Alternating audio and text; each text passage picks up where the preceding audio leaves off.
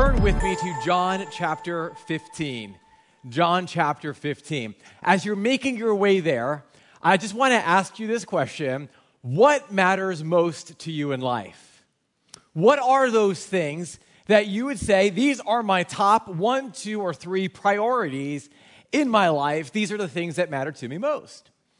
And I'm sure that if we took time to go through all the rows and the aisles, we would all come up with different things that matter most to us. I know I have things in my life that matter most. I know I have my, my kids have things in their life that matter most. And as we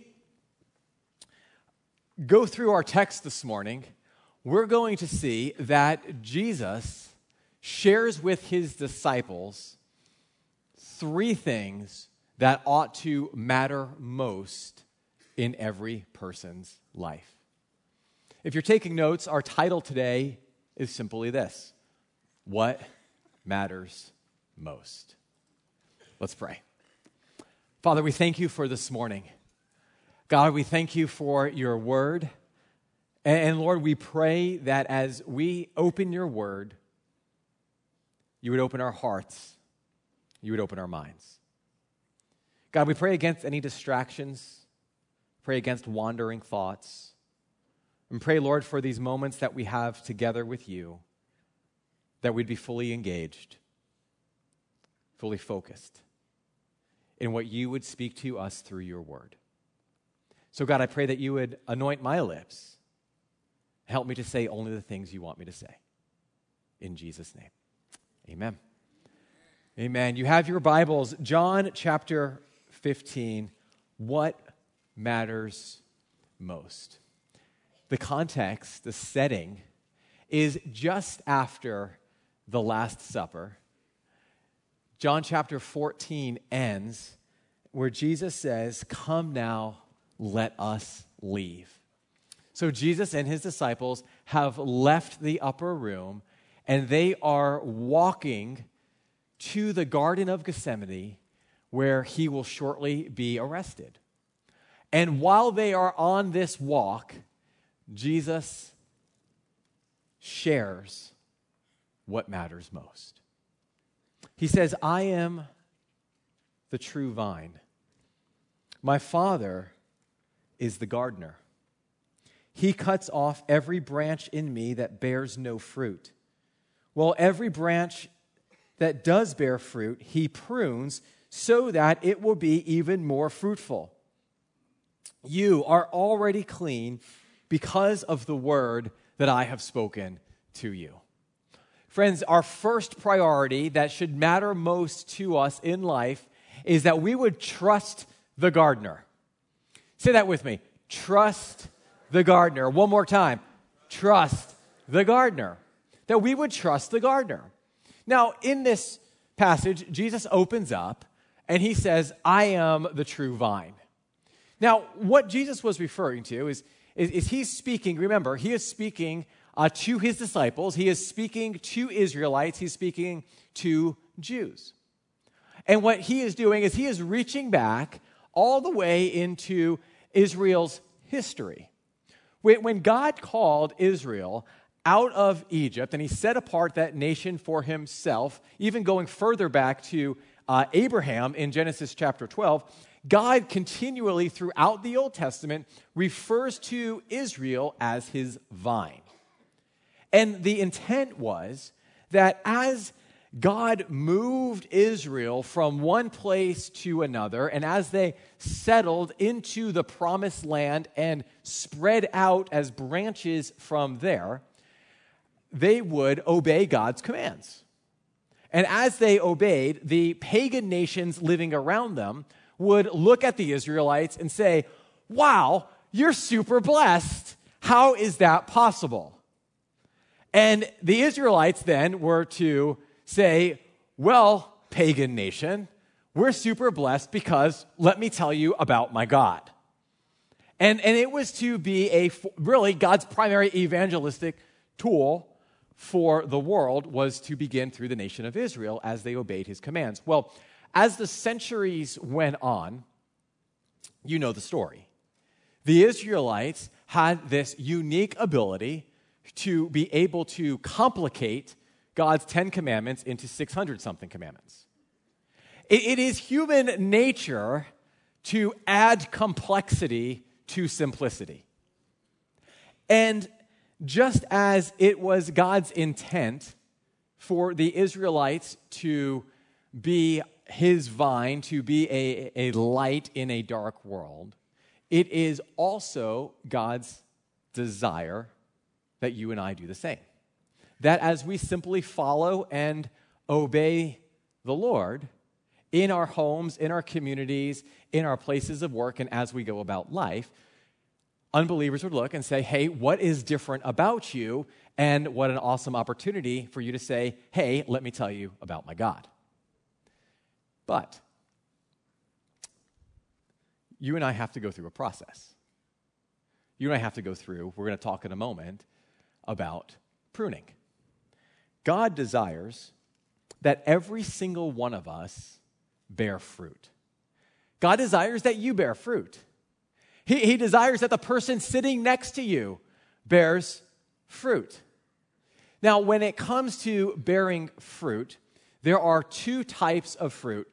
Every person is going to bear fruit, but there's two types.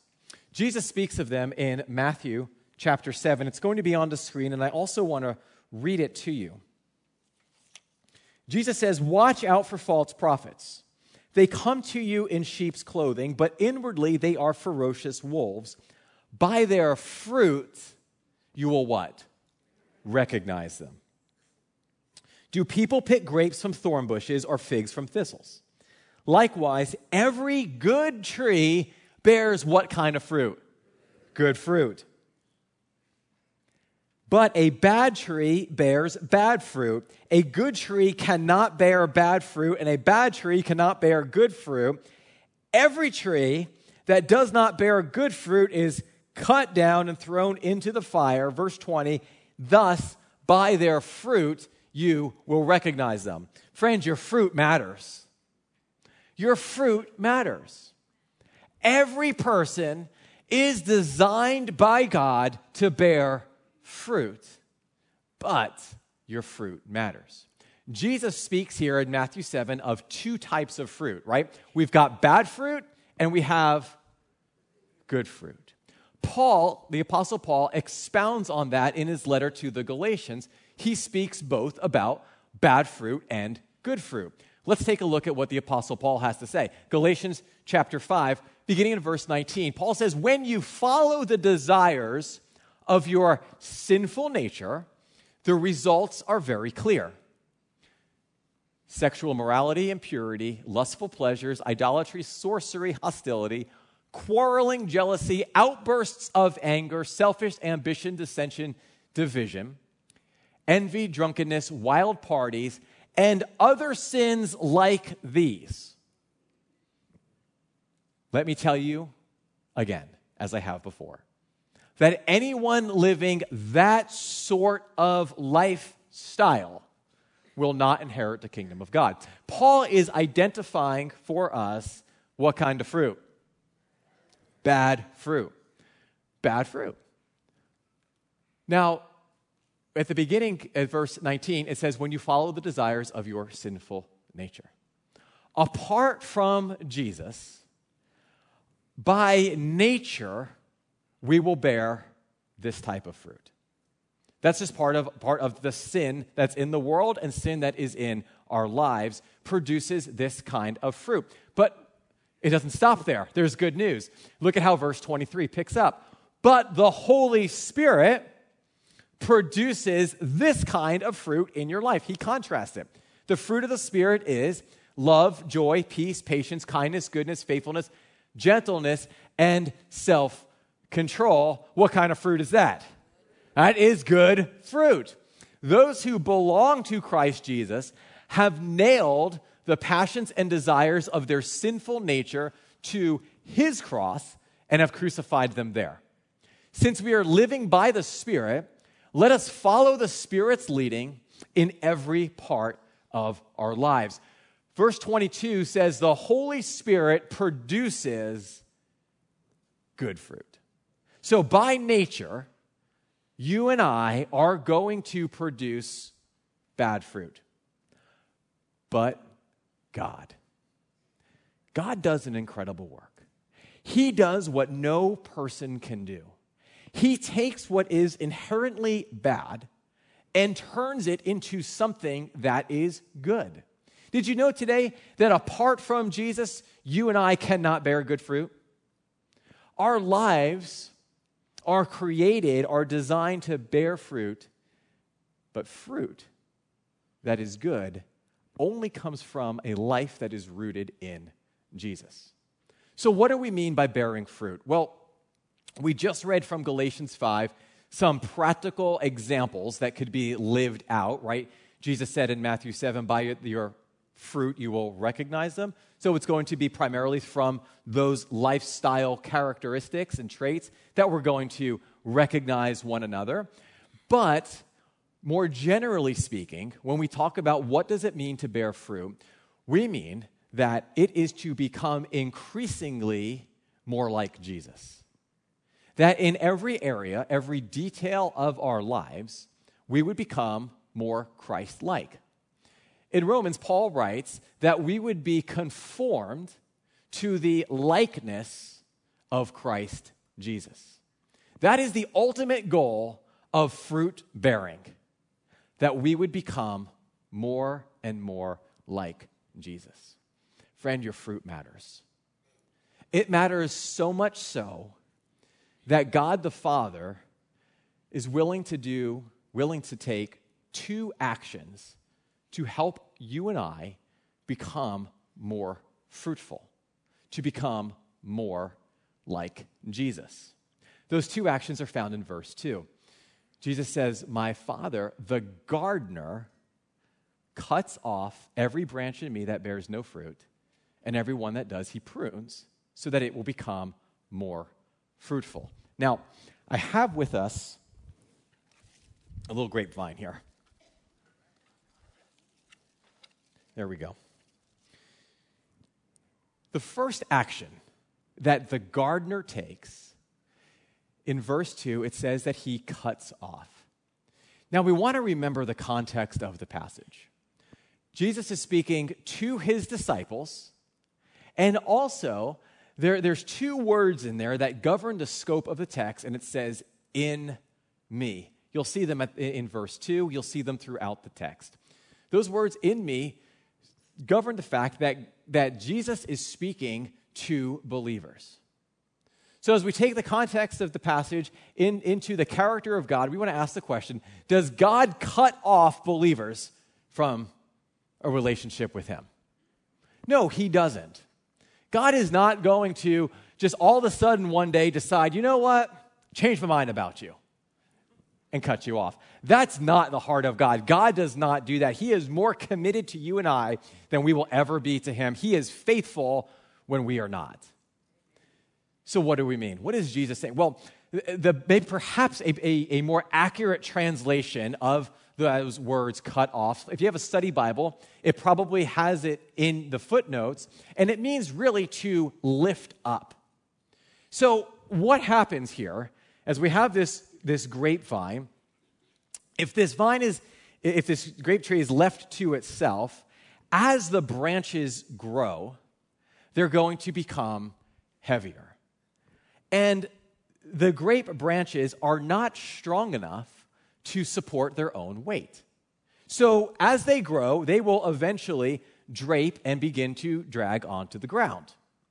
Now, I'm going to share with you everything I know about gardening. And I learned it in a couple internet searches. so bear with me. But, but, but the principles, the facts, uh, they remain the same. As the grape branch drapes along the ground, it is opening the entire plant up to uh, disease, to insect infestation, and being trampled underfoot. Simply put, unless the branch is lifted up, it will not be in an environment where it can produce fruit.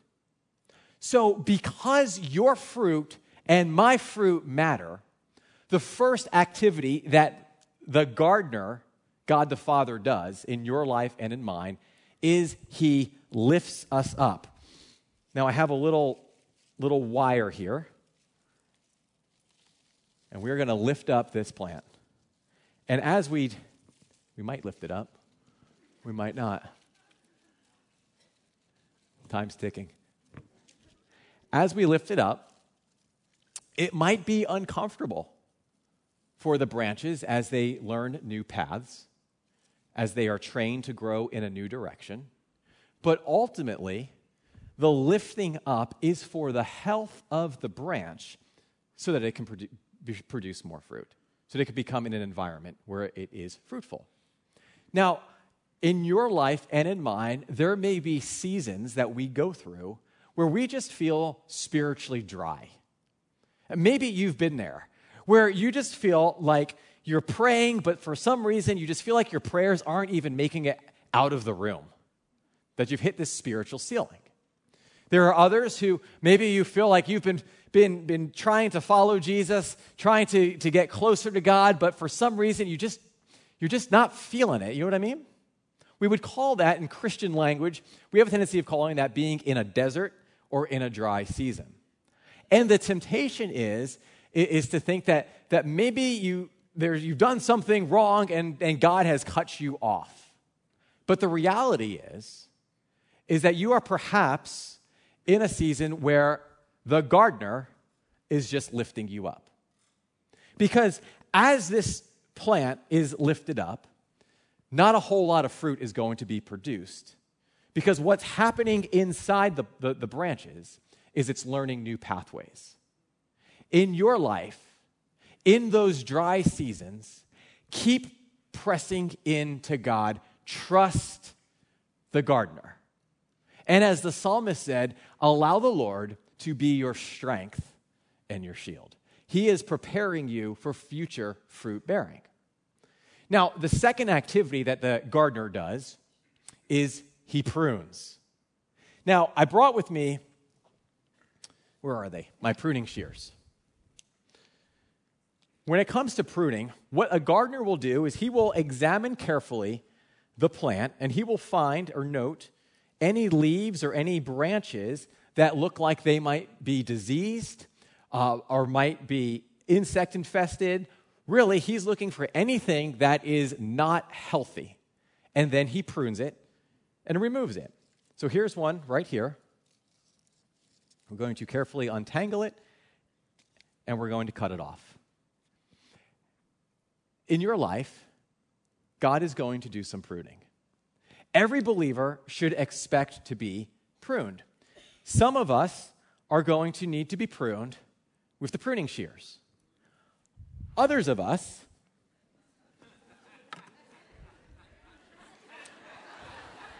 are going to need some loppers.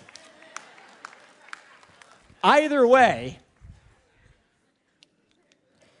either way, trust who? The gardener. Trust the gardener. The gardener is intimately involved in every detail of the plant. He knows the plant. He knows what's best for the plant. He knows when to prune. He knows what to prune, He knows how to prune. And the only thing that the plant needs to do is to allow the gardener to do what the gardener does. The only thing that you and I need to do is trust the gardener. Allow God to prune what needs to be pruned. Because what is He doing? He is preparing you to bear more fruit. We'll read in a little while that it glorify you and I glorify God when we bear fruit. Believe me, friend, God has your best interest at heart because as we bear fruit, he is glorified. Now, when it comes to pruning, I'll get these out again. Some of us are going to have sin pruned out of our life. And praise God for that.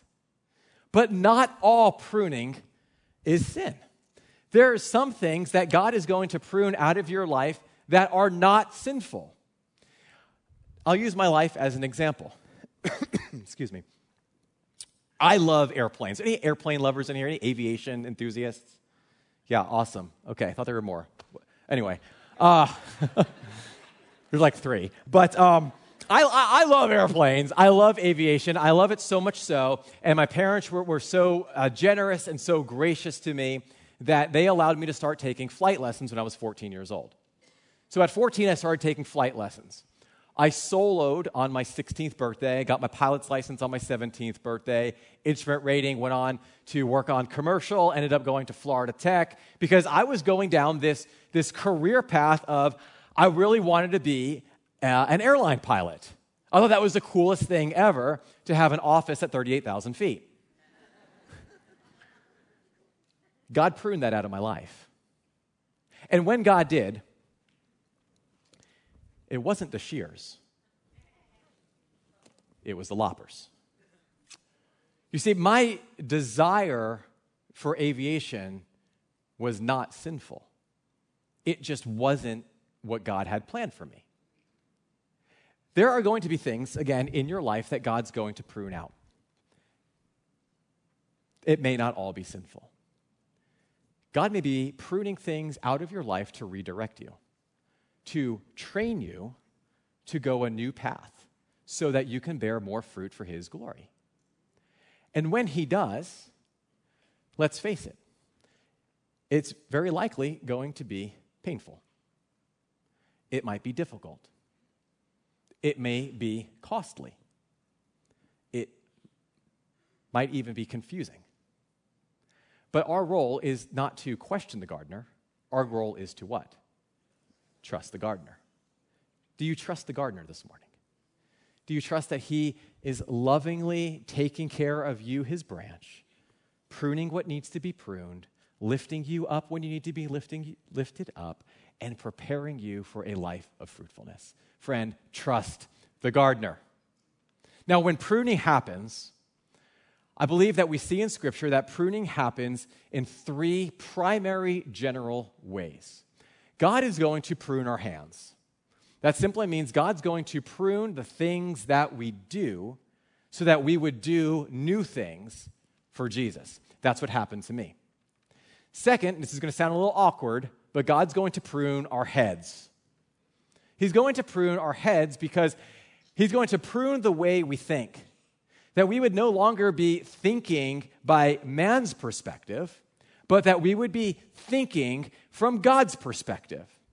As scripture says, that we have, we can know the mind of Christ. Third, God's going to prune our hearts, that we would no longer be living for self, but that we would be full on living for Jesus. We see this in scripture. In Matthew chapter 4, beginning in verse, I believe, 18, Jesus is calling his first disciples.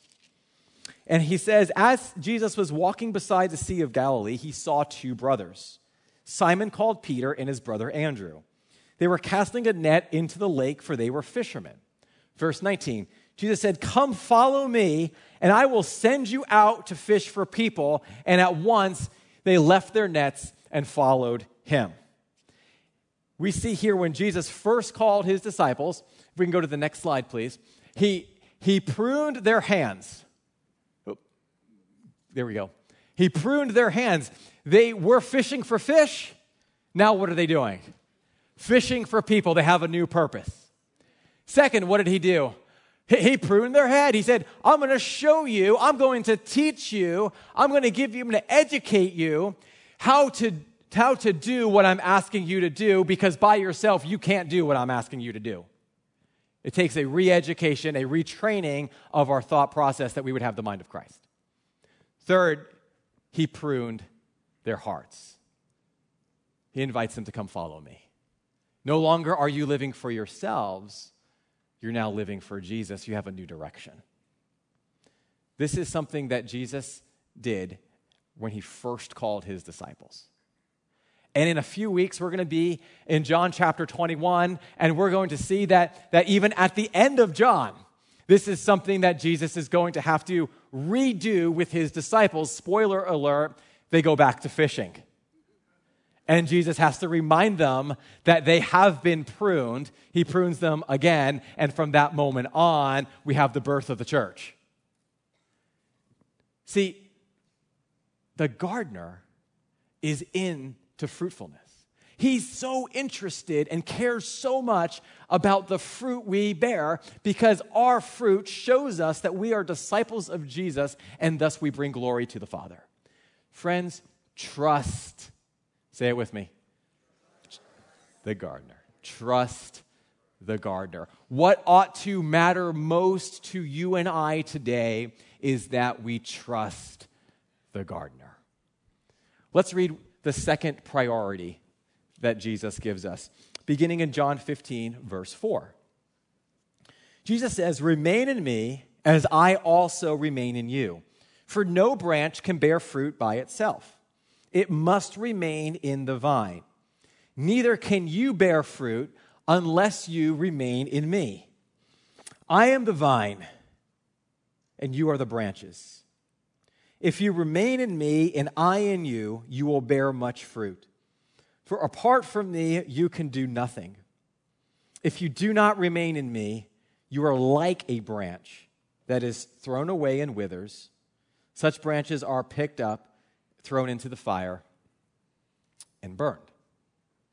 The second priority that ought to matter most to us in life is that we would have fruitful fellowship with Jesus.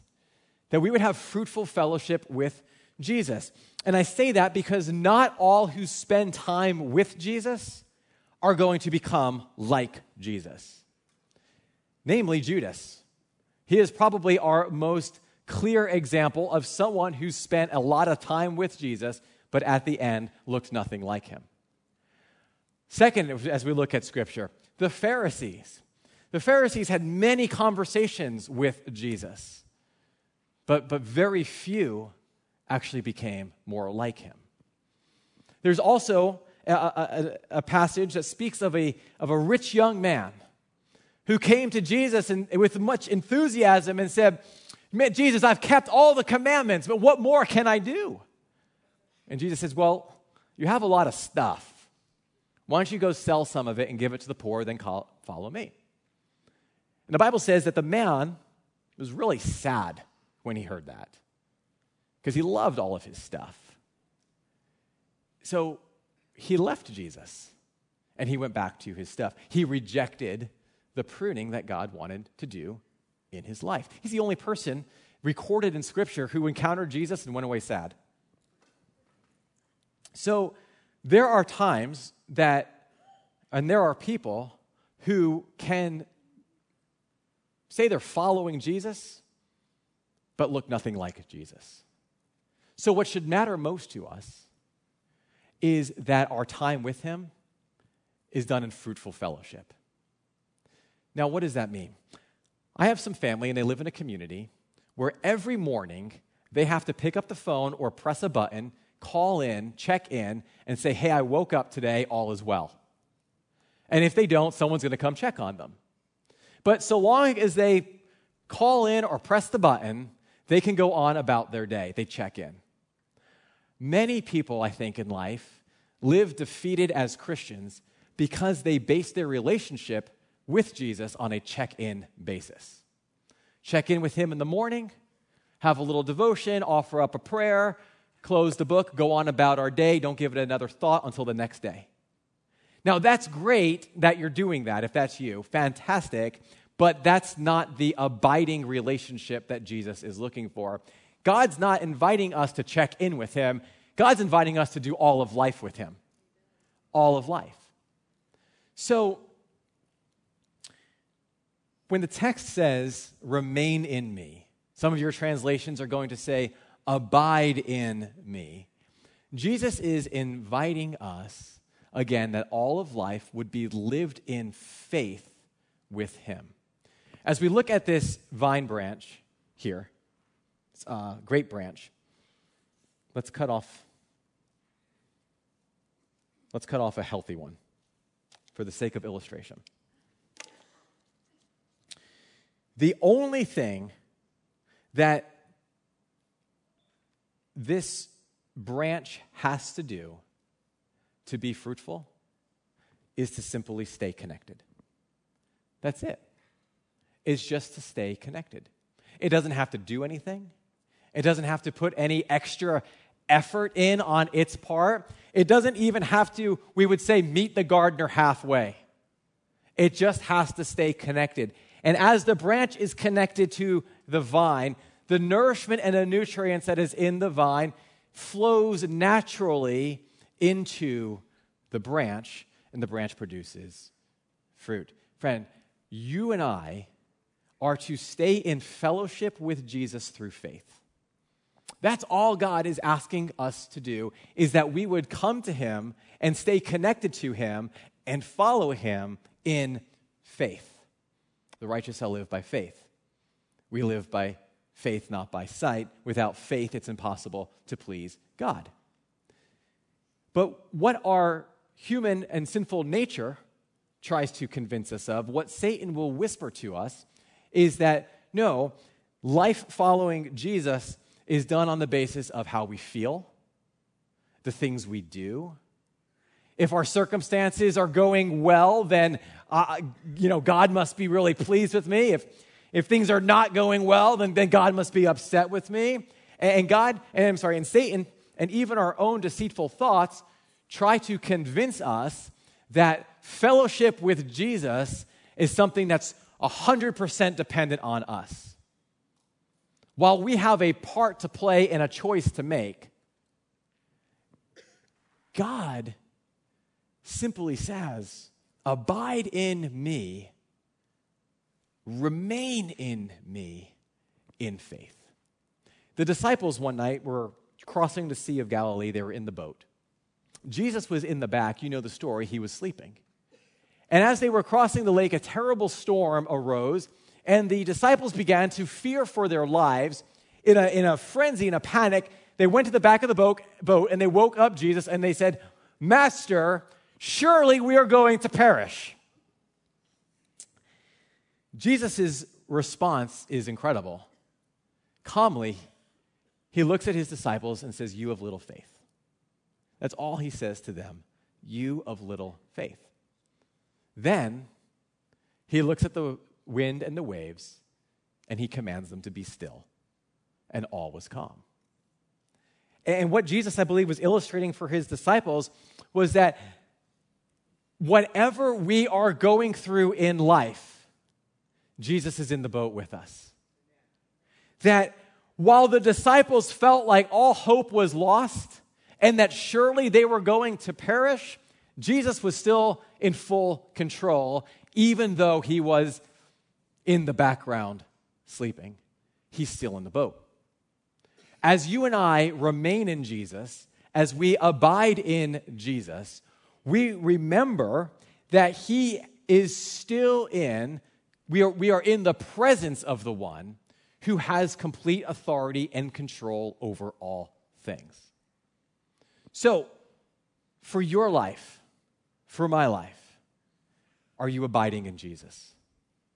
Are you just resting not in your ability, but in his faithfulness to you? Our faith is not in what we do or how we feel. Our abiding, our remaining faith is in Jesus' faithfulness to us that He is going to be faithful to you and I, even when we are not to Him. Is your faith in His faithfulness? What ought to matter most to us in life is that we would have fruitful fellowship with Jesus. Because as our faith is in Him, His life flows through our lives, and we will produce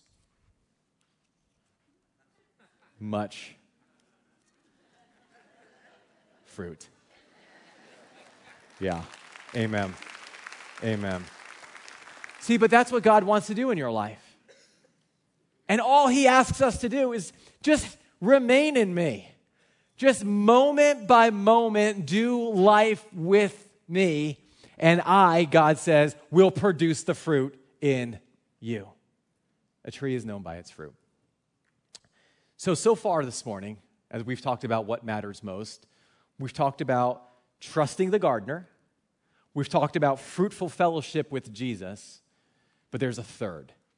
And it comes from the last portion of our passage. Follow with me, beginning in verse 7.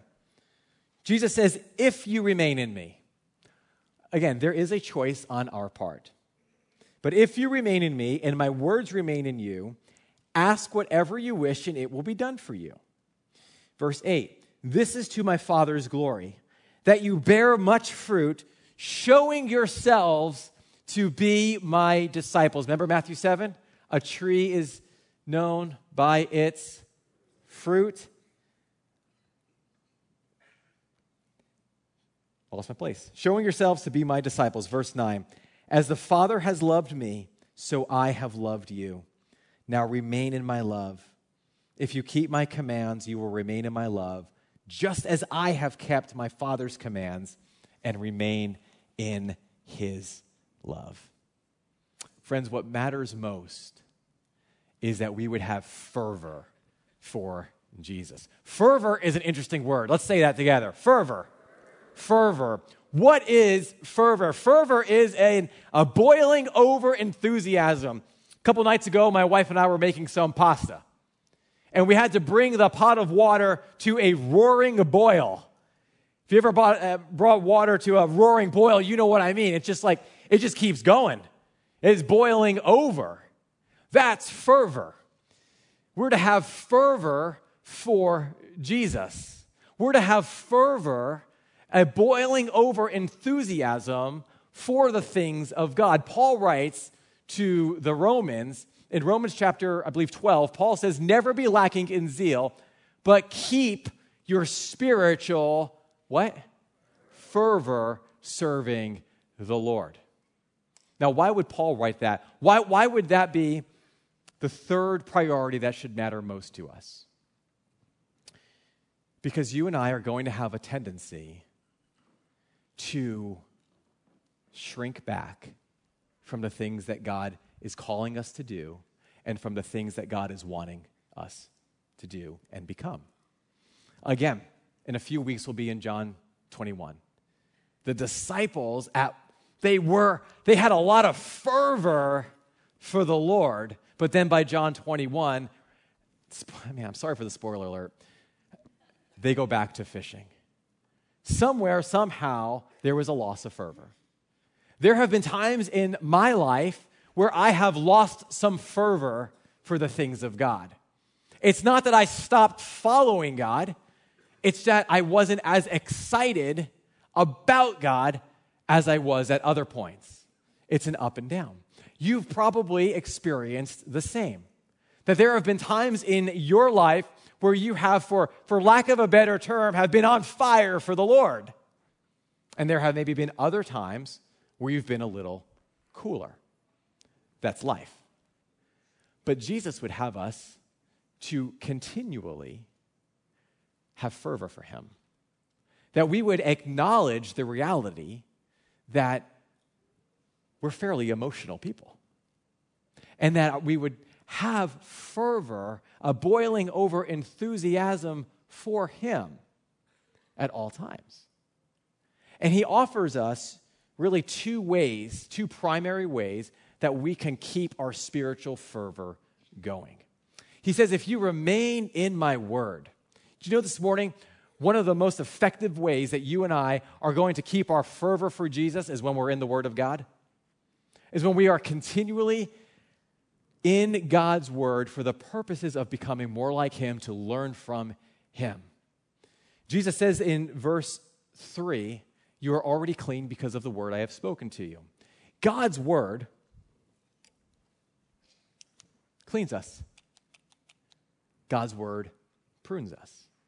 Second, Paul would write, and he says that God's word is useful for training in righteousness. As you and I are in the word of God, we're going to learn the new paths that God wants us to learn, the new directions He wants us to go. The Bible also says that faith comes by hearing, and hearing what? The Word of God.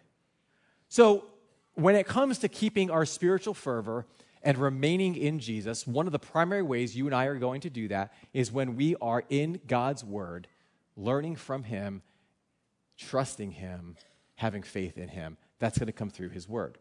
The second way that we're going to keep our fervor up for the Lord, again, Jesus makes reference to it here in this passage, is He says, If you keep my commands, if you love me, you will keep my commands. Now, last week, Pastor Brian did a great job speaking about this, and, and he taught us that, that we don't obey God to love God, we obey God because we love God. And our obedience to the Lord is done out of our love for Him. That is, His life flows into our life, we, by, we just begin to obey. So, one of the ways that you and I are going to keep our spiritual fervor for the Lord boiling over is through simple obedience. That we would obey Him in the small things as much as the big things. And when God wants to, when the gardener wants to prune, say, Yes, Lord, here I am. What we would simply allow God to do what He wants to do. So, trust the gardener, fruitful fellowship with Jesus, fervor for Jesus. We keep that fervor alive by being in His Word, by loving Him and obeying His commands. Now, there are going to be things in our life that we're going to say, God, are you sure? God, is that really what you want me to do? And we're going to hesitate to follow through in obedience because we might be afraid of what it's going to cost. That's where the gospel comes into play. Paul writes that the gospel bears fruit in our life. We have a, a verse here coming from Colossians. Paul says, The gospel is bearing fruit and growing throughout the whole world, just as it has been doing among you since the day you heard it and truly understood God's grace. You know, the gospel doesn't just bear fruit when an unbeliever becomes a believer, but the gospel is continually bearing fruit in your life as a believer. But there will be times where we might want to question God or wonder what is God up to. The gospel has to do with everything. I want to read from you an excerpt from a book called A Gospel Primer. And it's written by a Christian to Christians about how the gospel affects every area of the believer's life. Listen in on the screen. It says, The gospel changes my view of God's commandments in that it helps me to see the heart of the person from whom those commandments come.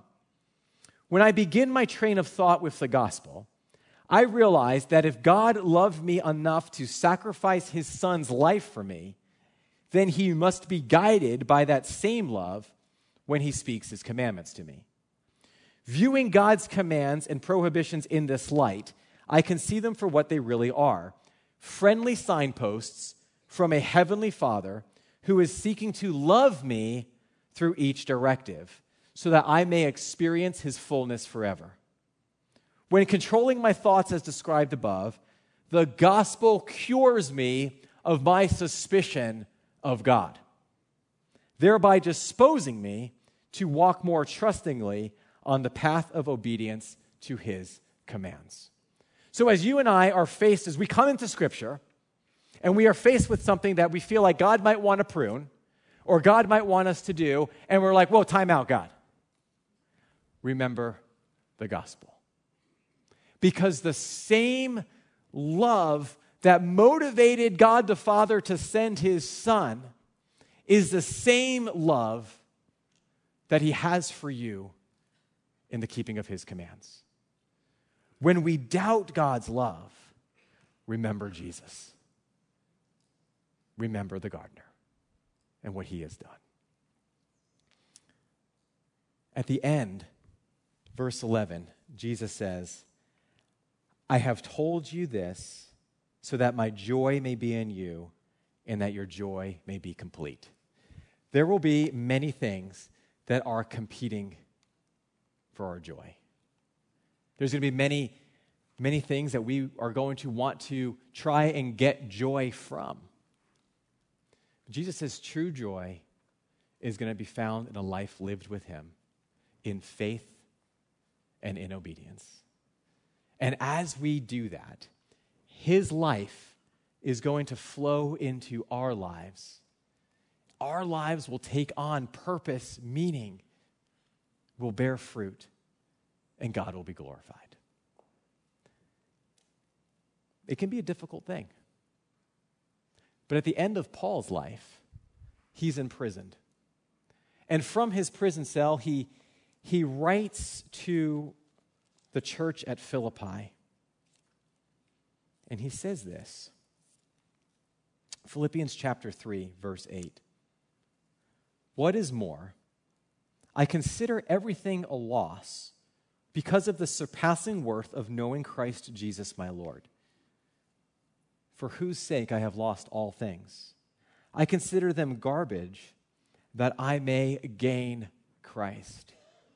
Verse 9, and this is key for us, verse 9, that I would be found in him. I want to ask you this morning can it be said of you that you would be found in Christ? Firmly rooted and built up. That your life is a life lived in faith, trusting the gardener, in fellowship with Jesus, and excited with fervor for the things of God. As we close, we're going to we're going to pray. And I'm going to ask you is your life in Christ? Have you been saved by Christ? Have you been forgiven by Christ? Is your life in Christ? Let's pray. Father, we thank you for this morning.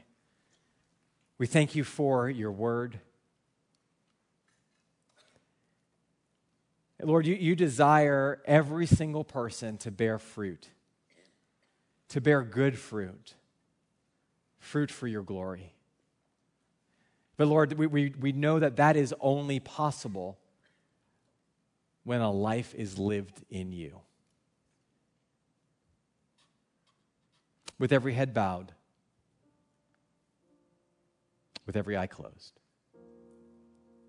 If you've never given your life to Jesus, if you've never surrendered and said, Lord, Forgive me. Would you just raise your hand saying, This morning, I want to give my life to Jesus? Raise your hands high. But amen, amen, amen, amen, amen. That you would be found in Christ. If you're raising your hand, I'm just going to lead you in a short prayer. I'm just going to pray, ask that you would just, just pray it to the Lord. Lord Jesus, I'm sorry. I have sinned against you. Thank you for calling me by name. Thank you for going to the cross in my place. Thank you for forgiving me of my sins. I invite you into my life, Lord. Help me to follow you. Help me to trust you. Help me to love you all the days of my life till I see you face to face. In Jesus' name, amen. Amen. Give a hand for those who, who raise their hand. Amen. Amen. Second, some of us in here,